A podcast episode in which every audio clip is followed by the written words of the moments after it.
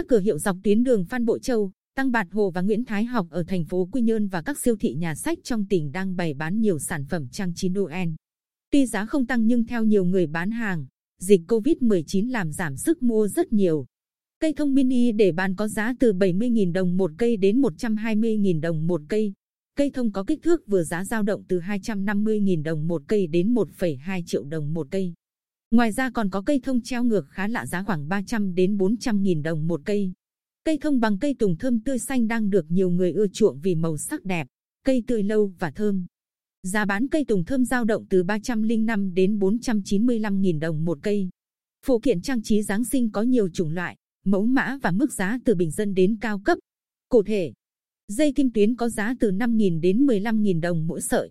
Quả cầu thủy tinh có giá từ 25.000 đến 90.000 đồng một quả, tùy kích thước và đồ vật bên trong. Chuông trang trí cây thông có giá từ 80.000 đồng một quả đến 100.000 đồng một quả.